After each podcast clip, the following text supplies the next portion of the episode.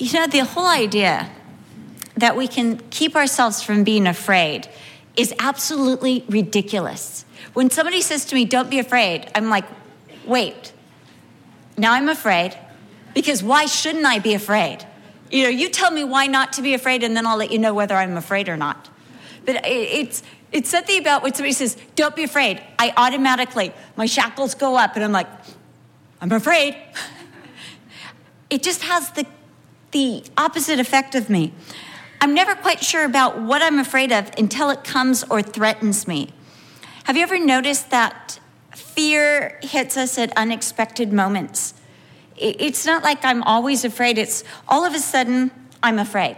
I, you know, when I'm at night and you hear that weird noise, and all of a sudden it's like, what was that? And then you're just on high alert. Will there be another noise following that strange noise? Because I'm on to you.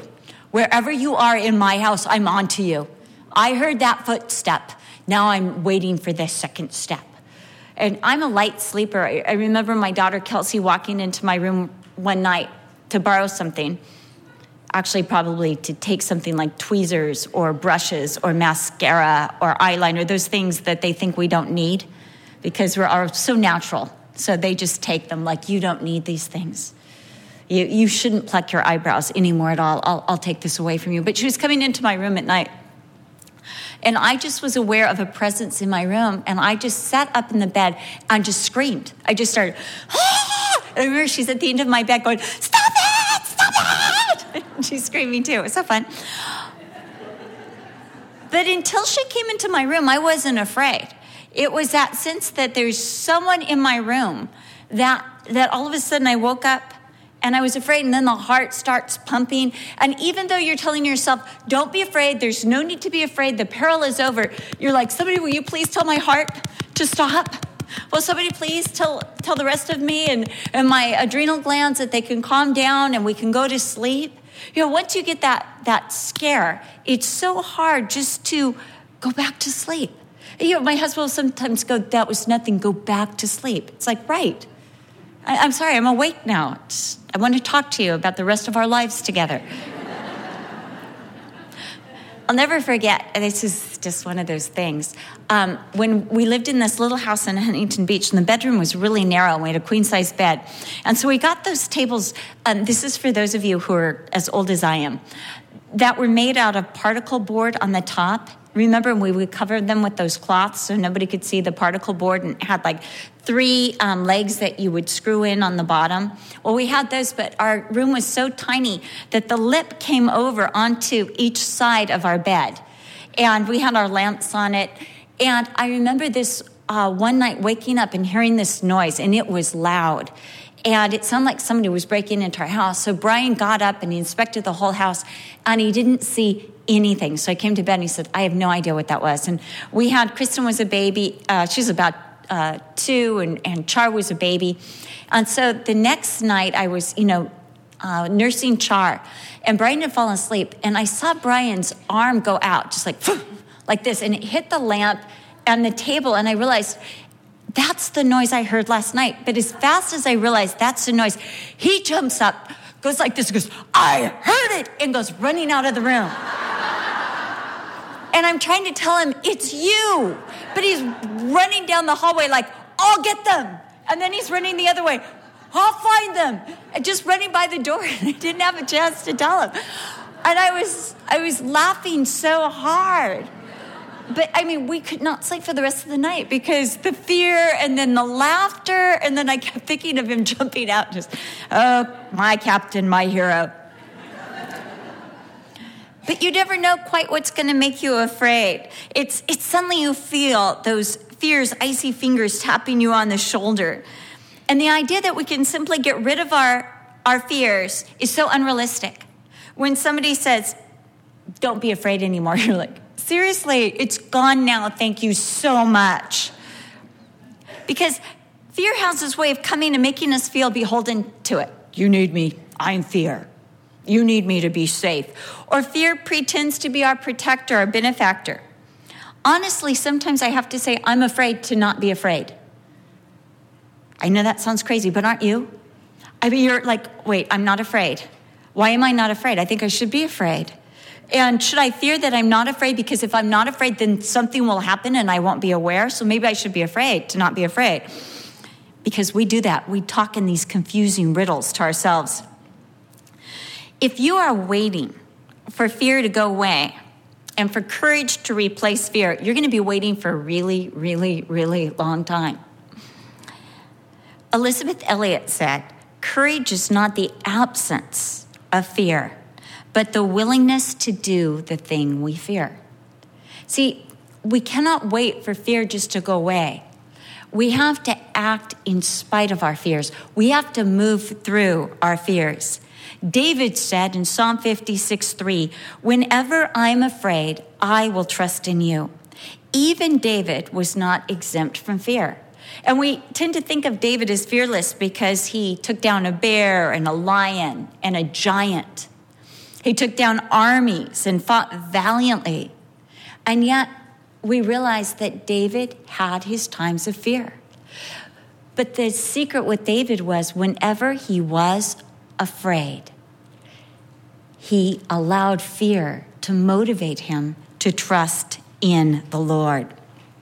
Everyone feels afraid at times. When the devil roars, it's intimidating. The devil is a bully. He applies pressure and scare tactics. In fact, terrorism's goal is simply to incite fear so that no one feels secure. That's what terrorism is. It's not so much to destroy you as to make you feel like you will be destroyed, to get the cortisol going through your body so you're always on high alert. Fear in itself is not bad. In fact, fear can actually be healthy. And yet, don't we condemn ourselves over shame on you? You should, you're afraid, and you know, where's your trust? And God's been so good. No, fear is amoral. It's neither bad nor good. It's how we handle fear. David said again, What time I am afraid, I will trust in the Lord. It's how we process our fear that can either make fear lethal or beneficial. Fear becomes lethal when we allow it to take control, when we allow it to steer us, direct how we're going to live our lives, or send us into a panic. I was reading a couple weeks ago about that crash in New York City with the train and the black Jeep. And it was a woman who was driving her black Jeep, and she had pulled up and the bars that come down that block you from you know the train tracks had come down and her hood of her jeep was a little bit under the um, bars it was about a foot under the bars and so she got out and she inspected it and she saw that her the you know nose of her car the hood had gone under and she was afraid what she didn't know was that those bars are created so that there's enough room, even with the longest hood, to go under and still leave um, a good six inches between your car and the train. But she didn't realize that. So she got back in the car, and the man behind her said that he saw her. Um, he started start to put her car in reverse to back up, and he had backed up so she could back up. But the train came right at that moment and for some reason, in her panic, she put the car into drive, smashed through the barriers, and went right in front of the train. And the train, of course, drug her for 70 feet, and the car exploded. And I'm thinking, you know, panic, that's what panic does. It makes you make the wrong move under pressure. Have you ever panicked and done the wrong move? There was an article about three years ago in Reader's Digest, and the whole article was about how our instincts in panic will cause us to make the wrong moves. And it, was one of those really uplifting articles that told you how people made all the wrong moves because they were panicking. So, fear can be lethal when it takes control, makes us panic, or it paralyzes us. Have you ever been paralyzed by fear? Like you literally could Thank you. You're not alone. You literally can't move because you're so afraid. And you're just stopping. You're, you're afraid to try, to attempt. You're just paralyzed by fear. Years ago, I remember um, somebody in Vista, this is years ago, I was in my 30s, had the bright idea that we would go on top of our church, which was about uh, two and a half, three stories high, and watch the fireworks. And that way we wouldn't have to pay, right? To go to Brengle Terrace Park and watch them. We could just go on the roof of the, the church. Now, mind you, the roof of the church was huge. It was probably the size of the sanctuary. It's totally flat. And it had a lip on it like this, but we had to go up the fire escape, which is just this staircase on the side of the building. And I'm climbing up, but then there's like a gap between the, the fire escape and the lip that you have to climb over. I had people pulling me from the top and hoisting me from the bottom. Once I'm on the top, everybody is like walking back and forth. I don't know why. My legs would not work. They're walking and I'm crawling. Like, aren't these fireworks nice? They're so nice. My kids are walking. That scared me even more that my kids were walking. Like, don't walk, crawl like mommy. Here, see? This will help develop our reading skills. Crawl. I, Brian's like, Cheryl, get up. I can't, Brian. I, I can't. I literally could not stand up. I could only crawl. I crawled over to people. I crawled to look at the fireworks. I crawled. You know, there's certain times when you're kind of embarrassed about your spouse. And Brian always cites that as one of those times he was embarrassed to be my husband. Then it's time to, to climb down. And you have to go over this lip. And there's like a, it's a two foot, uh, you know, space between the lip and the staircase. Seriously, there were like five men helping me. Brian was not one of them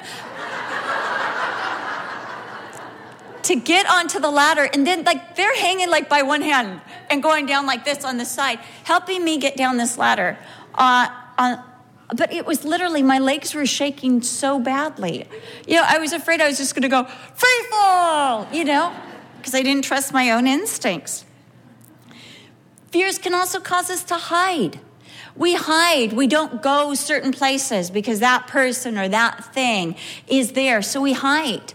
And we want to hide in our house or we want to hide out at places. And we don't want to be seen. Fear can cause us to hide. And so that's when fear is at a lethal stage, a dangerous stage. But fear can also be beneficial when we use it. Again, if you allow fear to, to move you to uh, try and take control or fear to have control, to make you panic, to paralyze, to get you to hide, to, to get in the driver's seat, fear becomes very dangerous.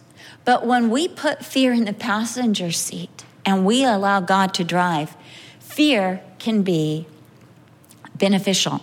How so? Fear can slow us down make us stop and, and go slower and to apply caution. Fear can cause us to distrust ourselves and our own instincts and not just to, you know, go um, into something without looking. And fear can help us to seek and trust the Lord. Again, David said, Whenever I am afraid, I will trust the Lord.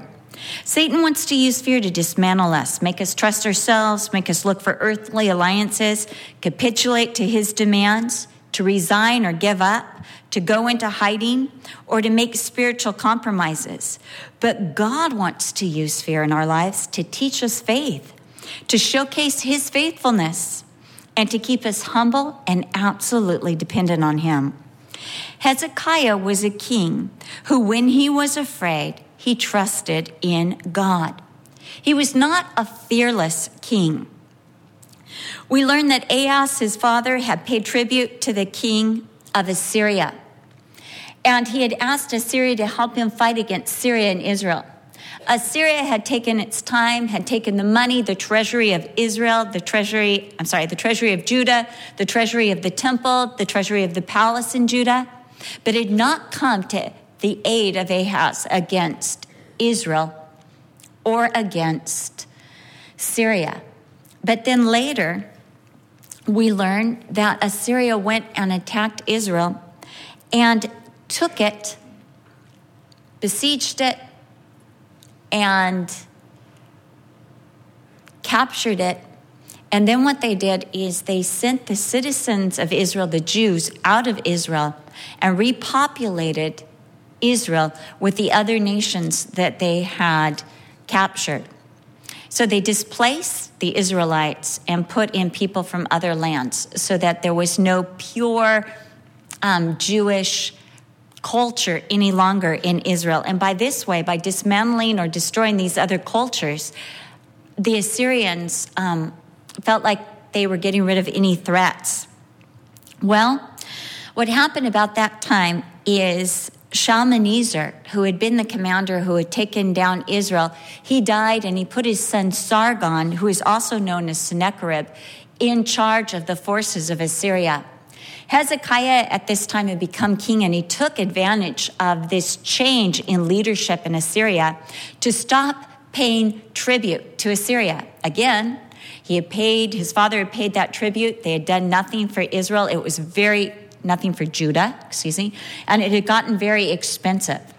So then, Sennacherib, the son of Shalmaneser, he comes to Judah with his forces and says, We're going to destroy you unless you pay us this tribute. The tribute money that they were requiring in today's market would be about 11 tons of silver and one ton of gold. So they were saying, Give us this amount and we will not attack Judah. So, what happened is Hezekiah took and he stripped the temple doors down, got rid of the gold, took as much silver as he could, and he paid off Assyria. But it did not do any good because Assyria then began to destroy every fortified city in Judah. In other words, the Assyrians did not keep their word. Now, before this time, we know that Hezekiah, when he came um, into the, the throne, of Judah began to do all these excellent spiritual reforms in Judah. He restored temple worship, he restored the Passover, he restored the, the musical program, the worship at the temple. He also invited all of Israel, those who had been left in the land, to come and celebrate God and the Passover again in Jerusalem. And it was after this time, again, it's so many times, after those spiritual commitments that we make in our lives, that the enemy comes and attacks. It's always after a retreat. You know, you get home and you, you find out all those things that went wrong while you were gone. You know, it's always those times. I, we've all read the story of Jesus on the Mount of Transfiguration, the disciples have this incredible time with Jesus. They see him as he is, glorified. His, his garments become radiant. His face is radiant. He's speaking with Moses and Elijah. God speaks from a cloud and says, This is my son. Hear him. And when they come down from the mountain, there's that demon possessed boy that nobody is able to cast the demons out, not the disciples, not anyone. And we see that this, this demon is so powerful that it literally cripples this boy. It sends him into seizures, it throws him into fire, throws him into water, trying to destroy him. And it's waiting right at the base of the Mount of Transfiguration. And so often it is after these great spiritual experiences that the enemy comes to bully, to intimidate, saying, hey, don't enjoy Jesus too much because you do, and I'll be waiting for you. And that's exactly what the case was with Hezekiah. Sennacherib had defeated eight kingdoms before moving into the Judean area. And now he's at the fortified city of Lachish. He has taken Lachish down. Lachish was almost as strong as Jerusalem, a very fortified city in Judah. It's only 30 miles away from Jerusalem. And we're told that Sennacherib came with a great army. The Assyrians were known for their brutality in fighting. When they would take the captives, they would literally put a hook through the captive's upper lip and they would lead them into captivity. So imagine being in Jerusalem at this time. It's the only standing city in Judah. Israel's already destroyed by the Assyrians. All the fortified cities in Judah, which would be the first defenses, have been taken down. And Rabshakeh comes, who is an emissary of Sennacherib, with a massive army simply to threaten and intimidate Jerusalem. Jerusalem is fortified only by these walls, and, and, the walls of Jerusalem are probably about three feet to four feet thick. They're probably about um, 16 feet tall. But what is that against an army that is fortified with battering rams and ready to build ramparts against the city?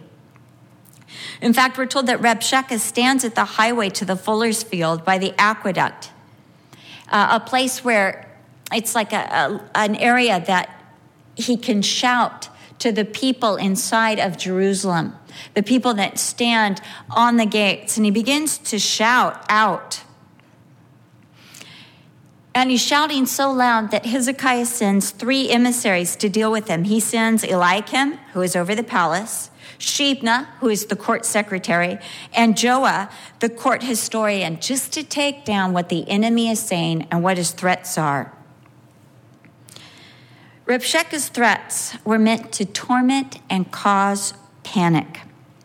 It's a full psychological or mental attack. I was reading years ago, don't ask me why, I think it was Reader's Digest. Sometimes when you're just bored, you read it cover to cover. And it was talking about Muhammad Ali's psychological attack against Joe Frazier. These are not things I'm interested in, but my husband used to be a Golden Gloves boxer, so I can, I can entertain him with how much I know about boxing every once in a while. But I was reading where Muhammad Ali started this um, two week ordeal of just uh, trying to weaken Joe Frazier's defenses and to get him afraid. And I, I read that he walked through the streets, and I believe this was in South Africa, with two tigers that were on a leash. And he would walk by Joe Frazier's hotel every day, just showing, look how tough I am. I walk tigers. That's, that's pretty tough. I like to walk poodles, but he. Uh, but the whole thing was just this whole thing aimed at intimidation because fear can be weakening. Fear can weaken you. And so what you see is Rabshakeh begins, um, I think, a five pronged assault against Judah, this five pronged psychological or mental assault against Jerusalem. And the reason I'm going to bring this up and I want to show you this is you're going to see that the enemy does the same type of five pronged mental assault against you.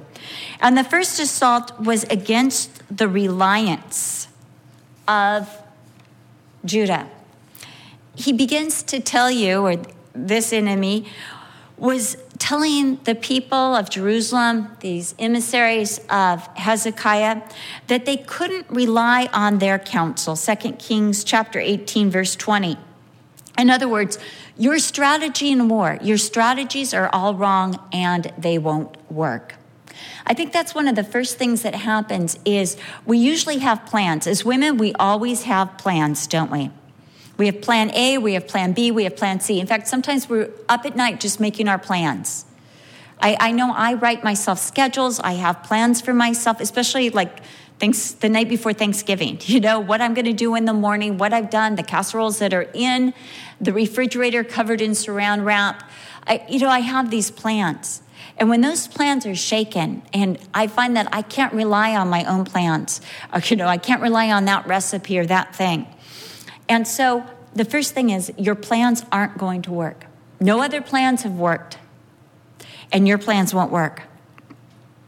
Next, you can't rely on your own strength. This is what the enemy was saying. Every other force, stronger forces than you, have fallen to Sennacherib. And your strength is way too small, and you cannot rely on your strength. Next, you can't rely on Egypt. You can't rely on your friends or your other alliances. He tells them that Egypt is too weak, Egypt is too far away, and Egypt is too unreliable. So, the first assault, often with fear with the enemy, is on our reliance. Your own plans aren't going to work. your own strategies, your own wisdom, you're too weak. Have you ever felt like, Lord, I'm not strong enough to take this? I just can't do it. I'm too weak. I, I can't do another battle like this. And those that you're relying on are too weak, too unreliable to help you. And then the enemy says, You can't rely on the Lord. As he says to these people, You're relying on the Lord. Ah, isn't it the Lord's high places that Hezekiah took away? In other words, what Rabshakeh was trying to do is make them feel insecure about the way they were serving the Lord. You can't rely on the Lord because you don't deserve the Lord's help. Haven't you heard that one in the assault against the enemy? You don't deserve the Lord's help. Have you been a perfect Christian? Have you read your Bible enough? Have you done this enough? Oh, no, no, no, no. And how do you know that you're worshiping the Lord in the right way? Remember Satan's assault against Eve? Hath God said? Did God really say, Are you actually worshiping the Lord the way He said? So you've got this first prong, which is you can't rely on yourself, but then you can't really rely on the Lord because you haven't been serving Him right. I'm sorry, that was the second assault. The second assault then comes right now. You are so weak. You are so weak. The enemy will often tell you, You are so, so weak. You can't do this again. You're so tired. You don't have the strength. You won't persevere. You won't endure. You won't make it through this. I remember um, being pregnant with my third child and all of a sudden thinking, oh no, I remember my first labor, 28 hours. I remember my second labor, 10 hours. And looking at this, this beach ball I was wearing on the front of me, just going, no, not labor, not labor. I can't do labor again. It had been eight years, but I still, I, the thought of labor. I remember I was taking maternity workout class, which was hilarious because we look like those hippos in Fantasia. and I said to the teacher, like, why are we doing this? Will this make a shorter labor? And she said, no. I said, no, it won't make a short, no. Will it make an easier labor? She said, no, but she smiled the whole time, which made me wonder if, you know, there was some evil intent there. And I said, then why are we doing it? She said, this will strengthen you to endure however long your labor is. I was like, oh, great. So there we went, dancing like those hippos. But you know, the second assault is you are so weak. Verses 23 and 24. Rabshakeh says, if we gave you 2,000 horses and you could even put riders on it, which I don't even think you could muster 2,000 men to put on our horses, you still couldn't defeat us. He said, the weakest man in the Assyrian army was stronger than all the combined forces of Jerusalem. These were valiant, strong soldiers who had defeated again eight other kingdoms. And now here they are against Jerusalem. And he's saying, one of ours, one of our men, could stand against all the men that you have inside the walls of Jerusalem. The third assault, which I consider one of the most deadly assaults, one of the deadliest fiery arrows of the enemy, Rabshakeh claimed that God told him to attack and destroy Judah. Have you ever heard the enemy say that to you? Oh, God wants me to destroy you. God wants me to take you down. That's what he's saying. God wants your destruction. I wouldn't be here unless God wanted to destroy you. What a lie. Jesus tells us in John 10 10 that the thief comes to rob, steal, and destroy. But Jesus came that we might have life and that more abundantly. Peter tells us that it is not the will of our Father that any should perish, but all should come to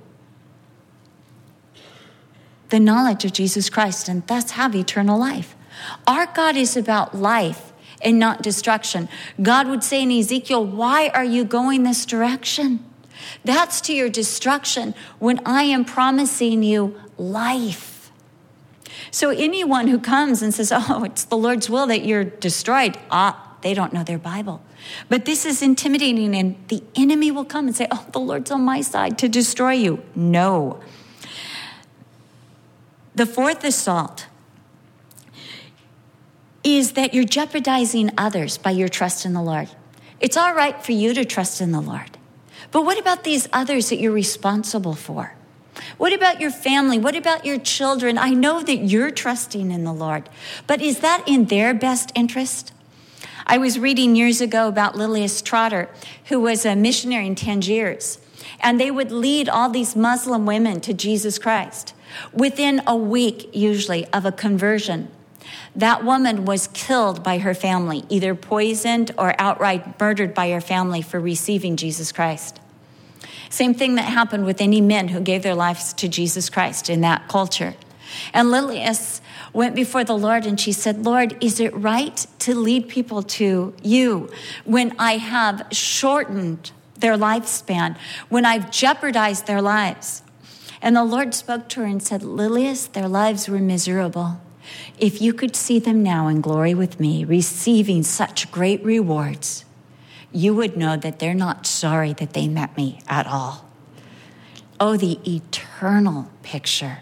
What a short sighted view we have this side of heaven, but a greater view. But that's, that's one of the attacks of the enemy.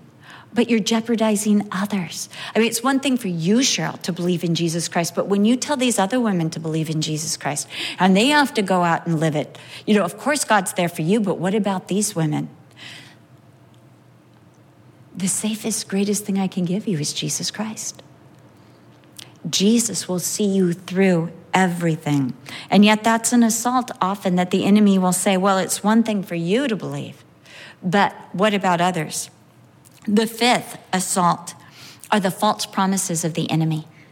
The enemy is always lying. How do you know when the enemy is lying? When his lips are moving.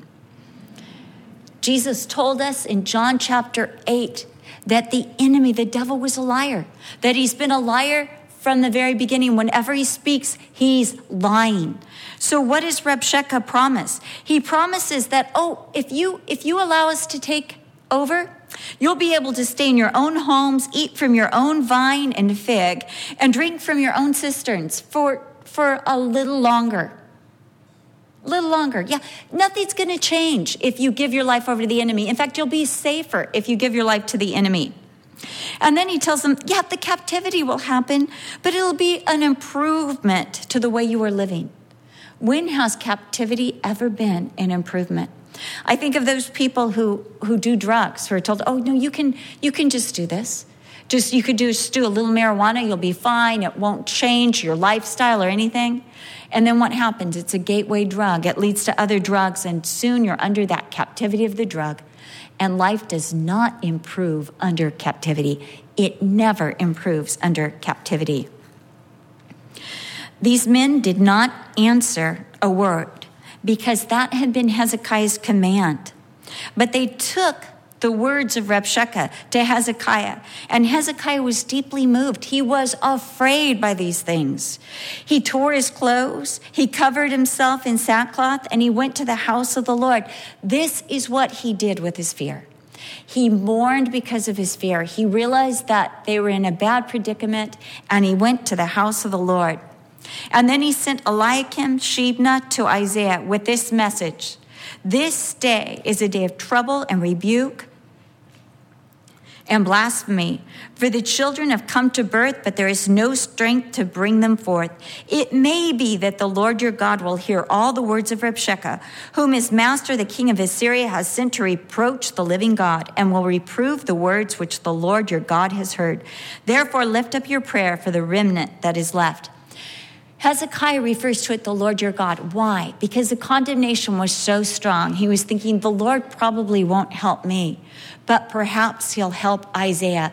The Lord won't hear my prayer, but he'll hear the prayer of Isaiah. So he sends.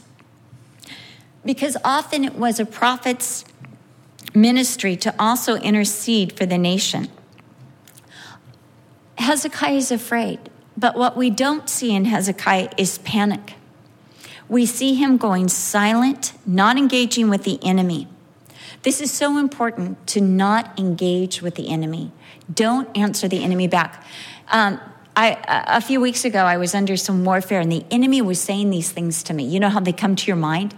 And I started to answer you know, the accusations back. No, I'm really a nice person. Have you ever done that to Satan? I'm really a nice person. You should leave me alone because I'm so nice. Like the enemy wants a nice person. Like the devil goes, Oh, you're nice. I'll skip you then. He's like, No, you're nice. you know, he's going to come on stronger against us. He, he, doesn't, he doesn't care about how good you are. He doesn't care. He, he wants you to be bad. He doesn't care about how good you are. He doesn't care about any appeasements. He doesn't care about any compromises. The enemy comes to rob, steal, and destroy.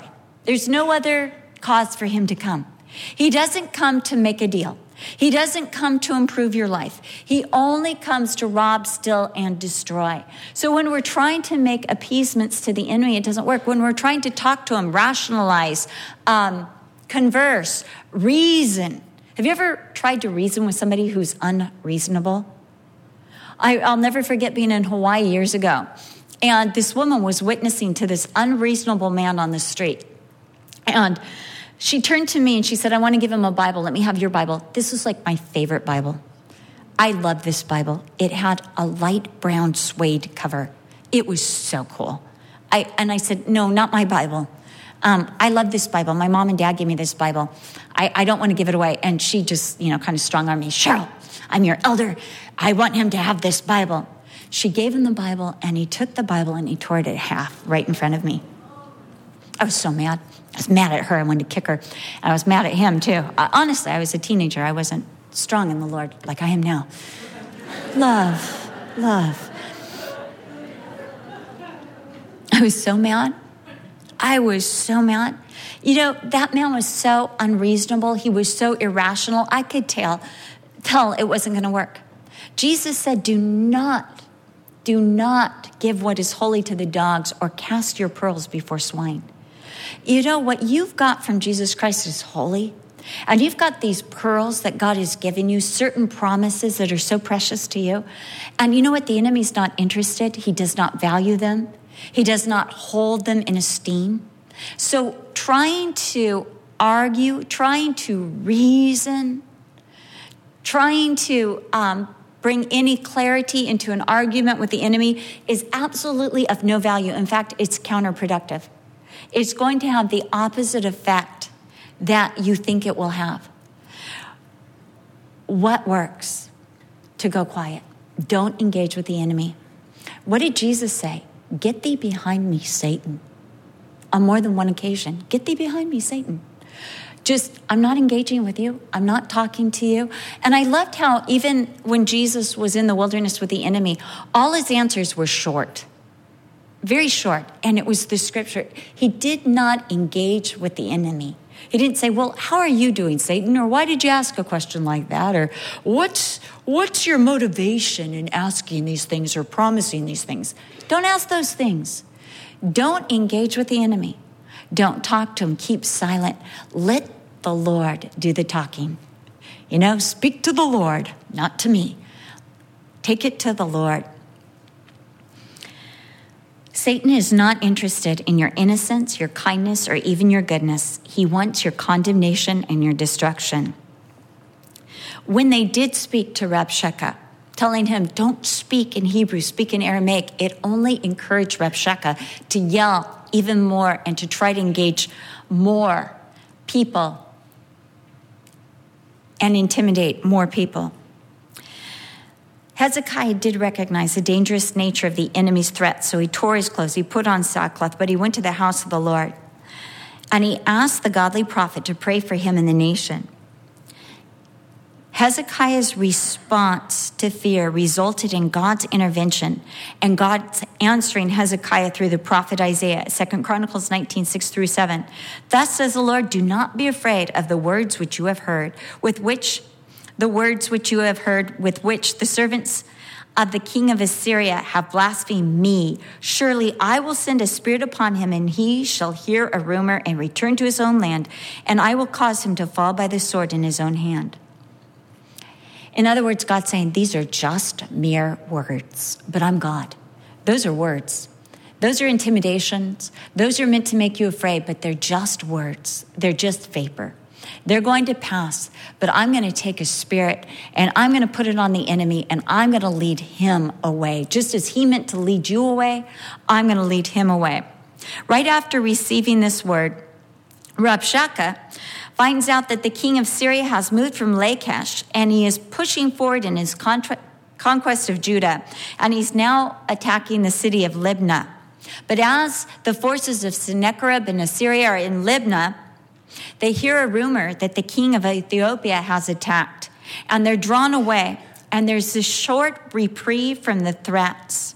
But it's only temporary because the king of Assyria sends a message to Hezekiah, and the gist of the message is don't think this is over. Don't be deceived by your God. No one has been able to stand against me. You know, after the enemy threatened Jesus and offered him all those temptations in the wilderness, we read in Luke chapter 4 that he left them until a more opportune time. And that's what we see. It's a reprieve, but it's not over. The enemy is saying, I will be back. And again, Hezekiah is afraid. He takes the threatening note to the house of the Lord, he places it before the Lord, and he prays. And in his prayer, the first thing he does is he acknowledges the greatness of the Lord. This is so important. When we're afraid, acknowledge the greatness of the Lord. Acknowledge how he's greater not only than your fears, but he's greater than the situation. He's the God of Israel. These are his people. You belong to the Lord. He's the one who dwells between the cherubim, the greatness of his hosts. He is God alone, and there are no other gods, no other powers. He is the creator of heaven and earth. Then Hezekiah brings the situation to the Lord, and he asks the Lord to take note of all that Sennacherib has threatened and said. And then he brings out the reality of the situation.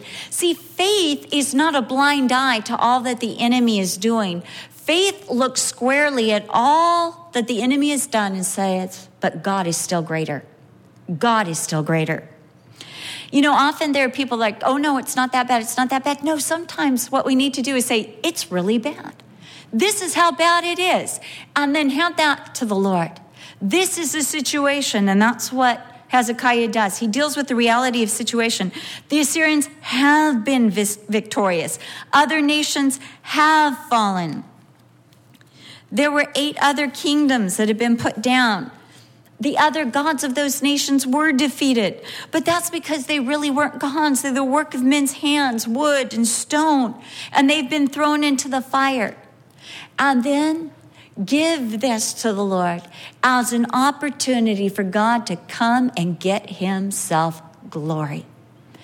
Remember when Lazarus died and Jesus said, We're going to go to, uh, to Bethany? And the disciples said, You know, that's a really dangerous place for you to go. Why are we going there? And Jesus said, Because Lazarus is sick. And they're like, Well, let him sleep and he'll get better. Jesus said to them plainly, Lazarus is dead. And it's good for your sakes that I was not there, that you might see the glory of God. Give this situation to God as an opportunity for Him to get glory. It's one of the things my friend Nancy Sylvester does with whatever comes into her life. She always says, Lord, come and get yourself glory. Whether it's um, uh, financial deficit in her home, in the church. She had adrenal breakdown. Whatever it is, she presents it to the Lord. Lord, come and get yourself glory. And the Lord does. I know I've told you this story before, but I love it. She was driving. She's a wild driver. I'm going to be honest with you. I'm terrified to drive with her.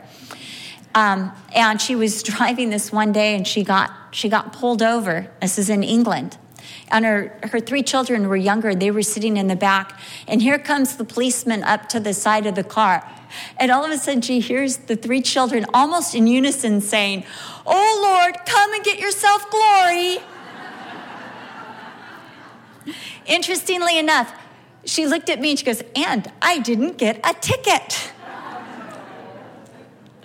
the Lord is able to come and get himself glory. So he says, Now therefore, O Lord our God, I pray, save us from his hand, that all the kingdoms of the earth may know that you are the Lord God, you alone.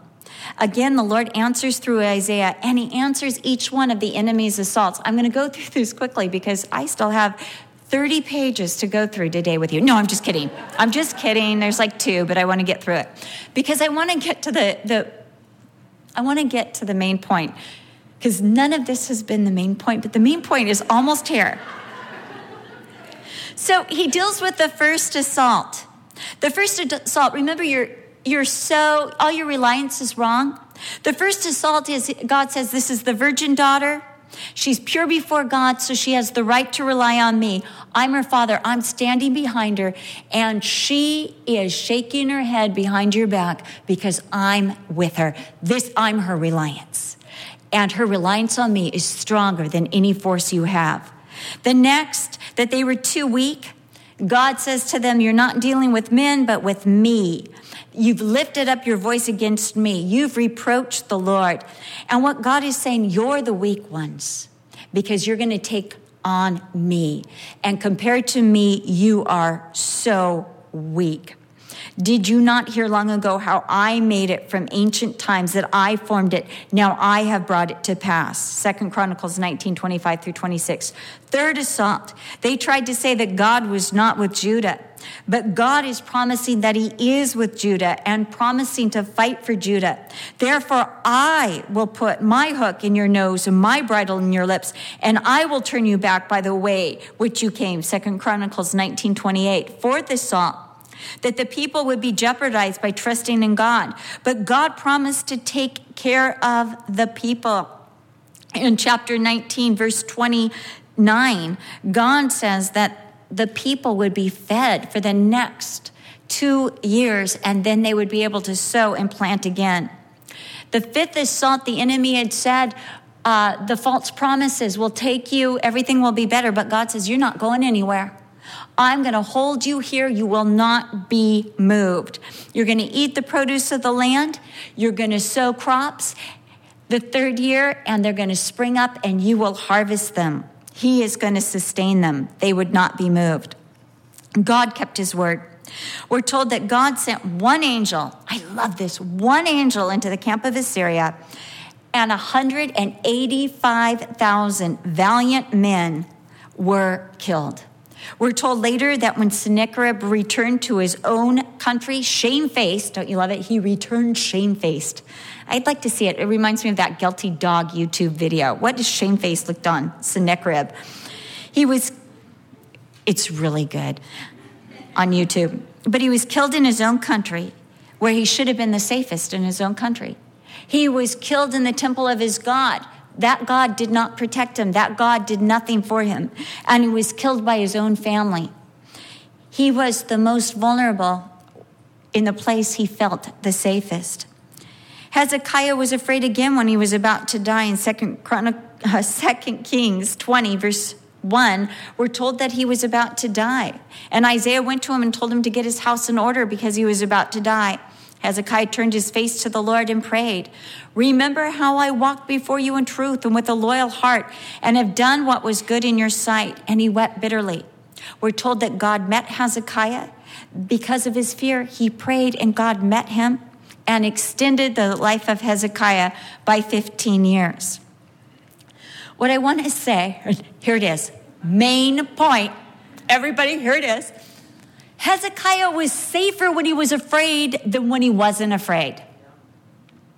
Sometimes we are safer when we are afraid than when we're not afraid.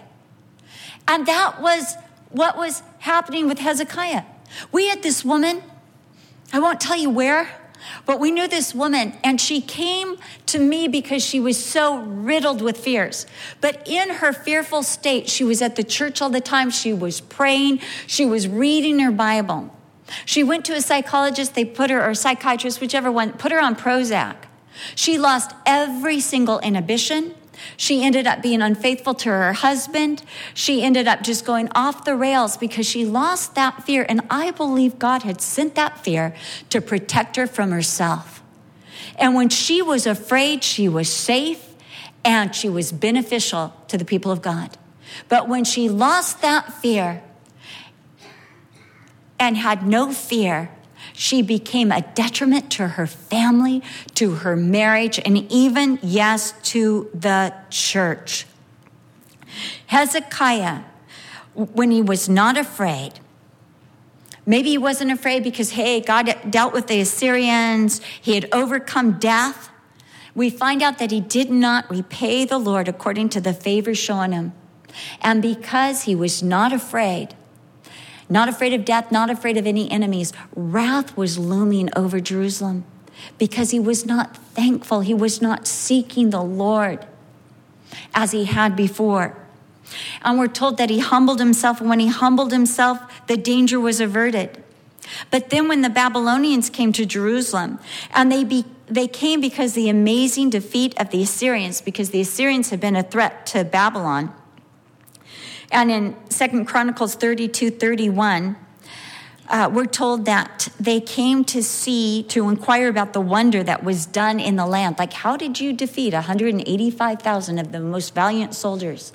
And Hezekiah was not afraid, and so he showed them the kingdom of Judah and he showed them the treasuries of Judah because by this time the other kingdoms were so thankful that the threat of Assyria was gone that they had replenished the treasury of Judah.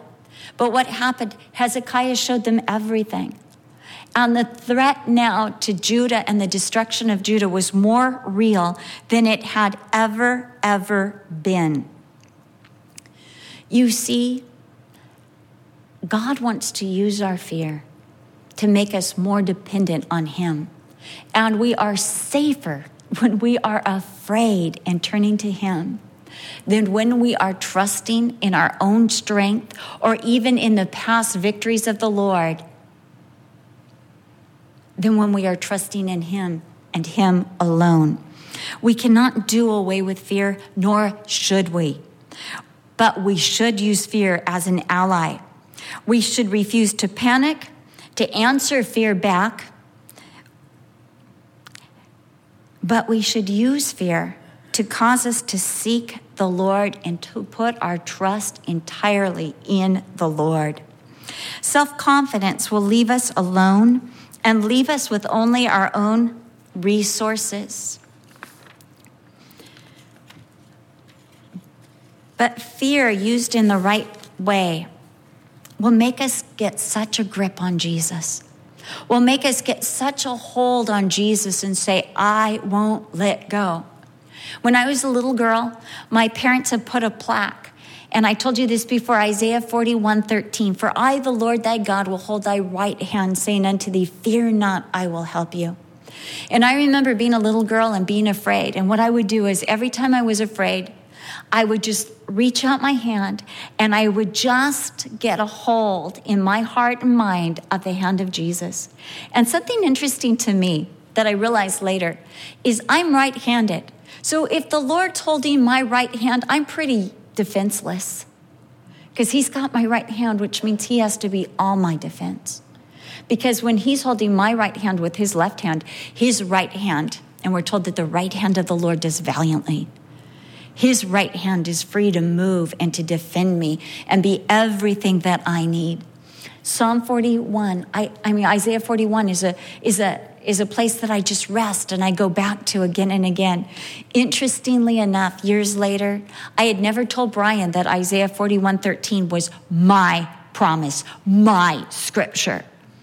And so he tried to take Isaiah 41 as his own because God met Brian one night when he was struggling with a threat to Calvary Chapel Vista, with all sorts of incoming trials.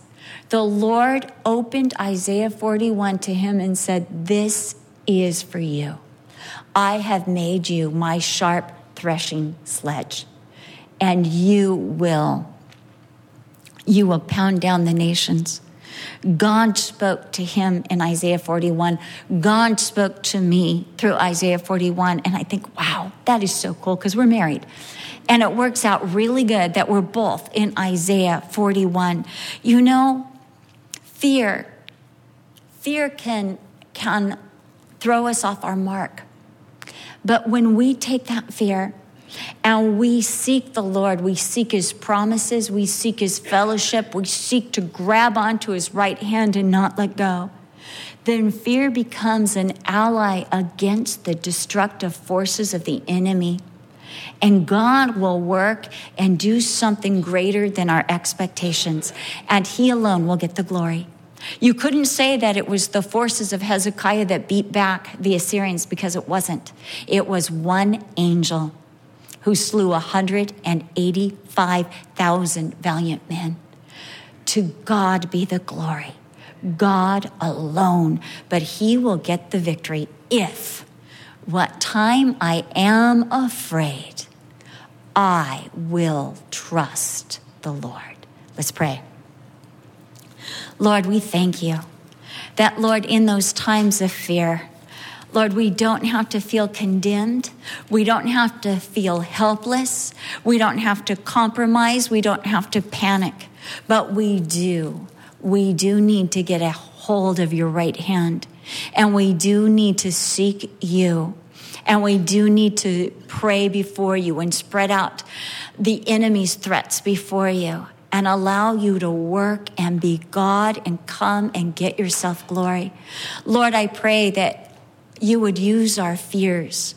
Lord, for greater glory to your name, that you would take our fears and you would use our fears as a catalyst to trust in you to a greater degree than we've ever trusted before. That you would use our fears to lay a foundation of faith, that we would continually resort to your greatness, your goodness, your power, your love for us, and your ability to beat the mountains into plains. So, Lord, we present before you our fears. And we say, Lord, take these and use these fears for the greatest glory in Jesus' name. Amen.